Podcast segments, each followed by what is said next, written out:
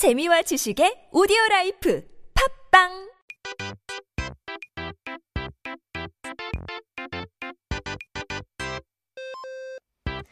We're back with our Korean dictionary. That's why we have to 사전을 펼쳐보고 오늘의 첫 번째 단어를 살펴봐야 되죠. First word of the day is 남산.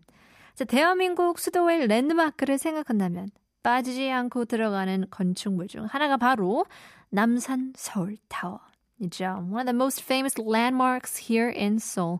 It's probably part of every tour guide's must-visit list. Undoubtedly 남산 Seoul Tower. 남산은 서울 중심에 위치하고 있어서 이 남산 타워에 올라가면은 서울을 한눈에 담을 수 있어 관광을 오는 분들이라면 꼭 한 번씩은 가보고는 하는 것 같은데요. 여러분 이 남산의 유래를 알고 계신가요? Did you even know that there was an origin to the name Namsan? Because it is quite interesting, right? I mean, obviously you see the panoramic views of the city, but again, the name can be quite confusing, so to say. 대부분의 남산을 단순히 남쪽에 있는 산 정도로 생각하는 경우가 많은데요. 실제로 한자의 뜻을 보아도 남쪽의 산이라고 이야기하는 것이 맞습니다. 하지만 한국에서 남쪽은 조금 더 다른 의미를 갖는데요. 앞과 뒤, 오른쪽과 왼쪽은 사람이 서는 어, 방향에 따라 달라져 하는 어, 게 맞지만 조선 시대에는 남쪽을 앞쪽이라고 봤습니다. Now, most people might simply think of Namsan as the mountain of or to the south, right? Nam meaning south, which is accurate if you consider the literal meaning of the Chinese character. But the concept of south holds a slightly different significance in Korea. So while front and back, right and left should change depending on the direction a person faces, in the Joseon dynasty, the south was conventionally considered the front. 헷갈리죠. 지금은 남쪽을 뜻하는 남이긴 하지만 옛날에는 남의 한자가 앞남 이라는 뜻을 어, 정도였으니까요. 즉 남산이란 앞산이란 의미로 앞에 있는 산을 보통 그 지역의 중심삼으로 봤습니다. 그래서 어느 마을이든지 자신들의 중심산인 남산이 있었답니다. 단순히 서울에만 있는 게 아니었다는 거죠. So although nam now means south, in the past the Chinese character for nam was synonymous for front. So thus, Namsan implied the mountain in front, usually signifying the central mountain of a region. And every village had its own central mountain, face forward mountain, referred to as Namsan. It wasn't exclusive only to Seoul. 서울의 남산은 경복궁이나 여러 궁궐에서 보면 조선시대의 수도인 한양의 중심산이었던 거죠. 반면에 북쪽은 뒤를 뜻해서 부정적인 것을 뜻하곤 했습니다. 그래서 사람이 죽었다는 뜻으로 북만산을 간다 라고 표현하기도 한 거랍니다. So Seoul's Namsan was the central mountain of Hanyang, which is the capital during the Joseon dynasty as seen from Gyeongbokgung Palace and other royal residences. But conversely, the north represented the back and was often associated with negative connotations. So that's why the phrase going to Bukmangsan was used to mean someone passing away, going to the north. Isn't that interesting? But um, 다음에 남산을 갈 때 이런 사실을 알고 가면은 더 새로울 것 같은데요.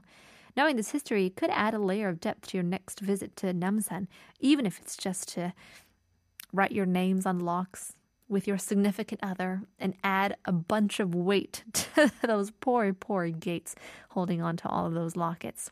Well, in any case, 이렇게 해서 남산의 origin에 대해서도 알아봤습니다. Here's Wilson Phillips. Hold on.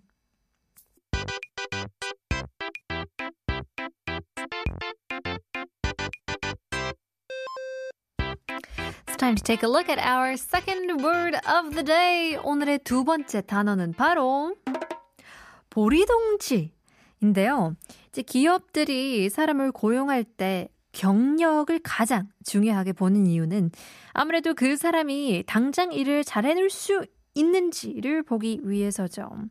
Now, companies prioritize work experience, right? 경력 when hiring someone because it's a key factor of whether a person can perform effectively immediately. 이론적으로는 이제 공부를 많이 했다고 해도 실전 경험이 없으면 실제 일하는 현장에서 같이 일하는 사람들에게 보리 동지 취급받는 경우에도 흔하게 볼 수 있다고 해요. 그러니 일찍부터 경력을 쌓는 것이 중요하다고 하는 것이겠죠. Now, even if someone is well studied, theoretically, has all the degrees, without practical experience, they might be treated as inexperienced by their colleagues, even if they have higher education. And that's why it's often said that building a career early on is crucial. Although it can get tricky because even if it's your first job, in your teens, they ask for experience. Ugh, what a headache that is. But in any case, 여기서 보리동지 취급을 받는다 라고 이야기했는데요. 이 말은 일정한 직위에 올라 있으면서도 일을 어리숙하게 하는 사람을 농담조로 부르는 말입니다.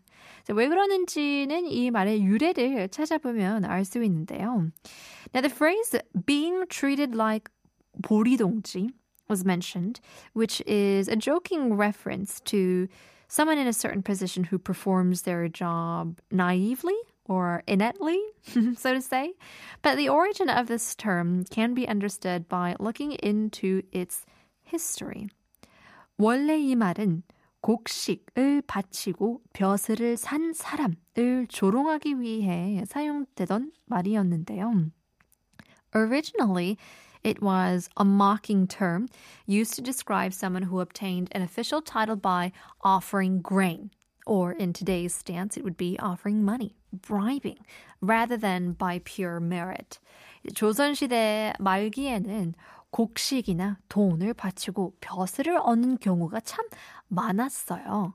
그래서 실제로 일을 하지도 않았으면서도 이제 누구든 돈이나 곡식만 있으면 자신이 그 직책이라고 말하고 다닐 수 있게 정부가 승인을 해주는 셈이었죠. 그래서 서민 중에 돈 꽤나 있는 사람들이 너도 나도 벼슬자리를 사던 것이 유행처럼 번졌다고 해요.